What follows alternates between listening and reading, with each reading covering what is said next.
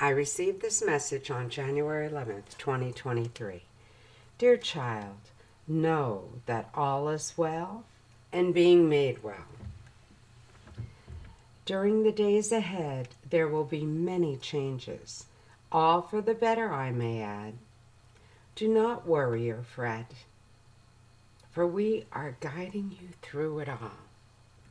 Now is the time to stop, wait, and listen to what God is instructing you to do, then act upon it. It won't be long before all of the strife shall be behind you. Trust us, for what we tell you is true. We would never lie to you, my child.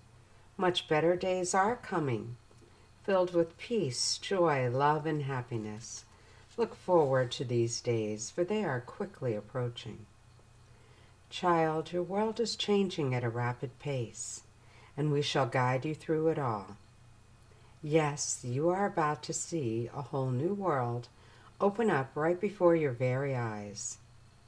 It shall be as if heaven descended upon earth. Your world is being elevated to a new spiritual level.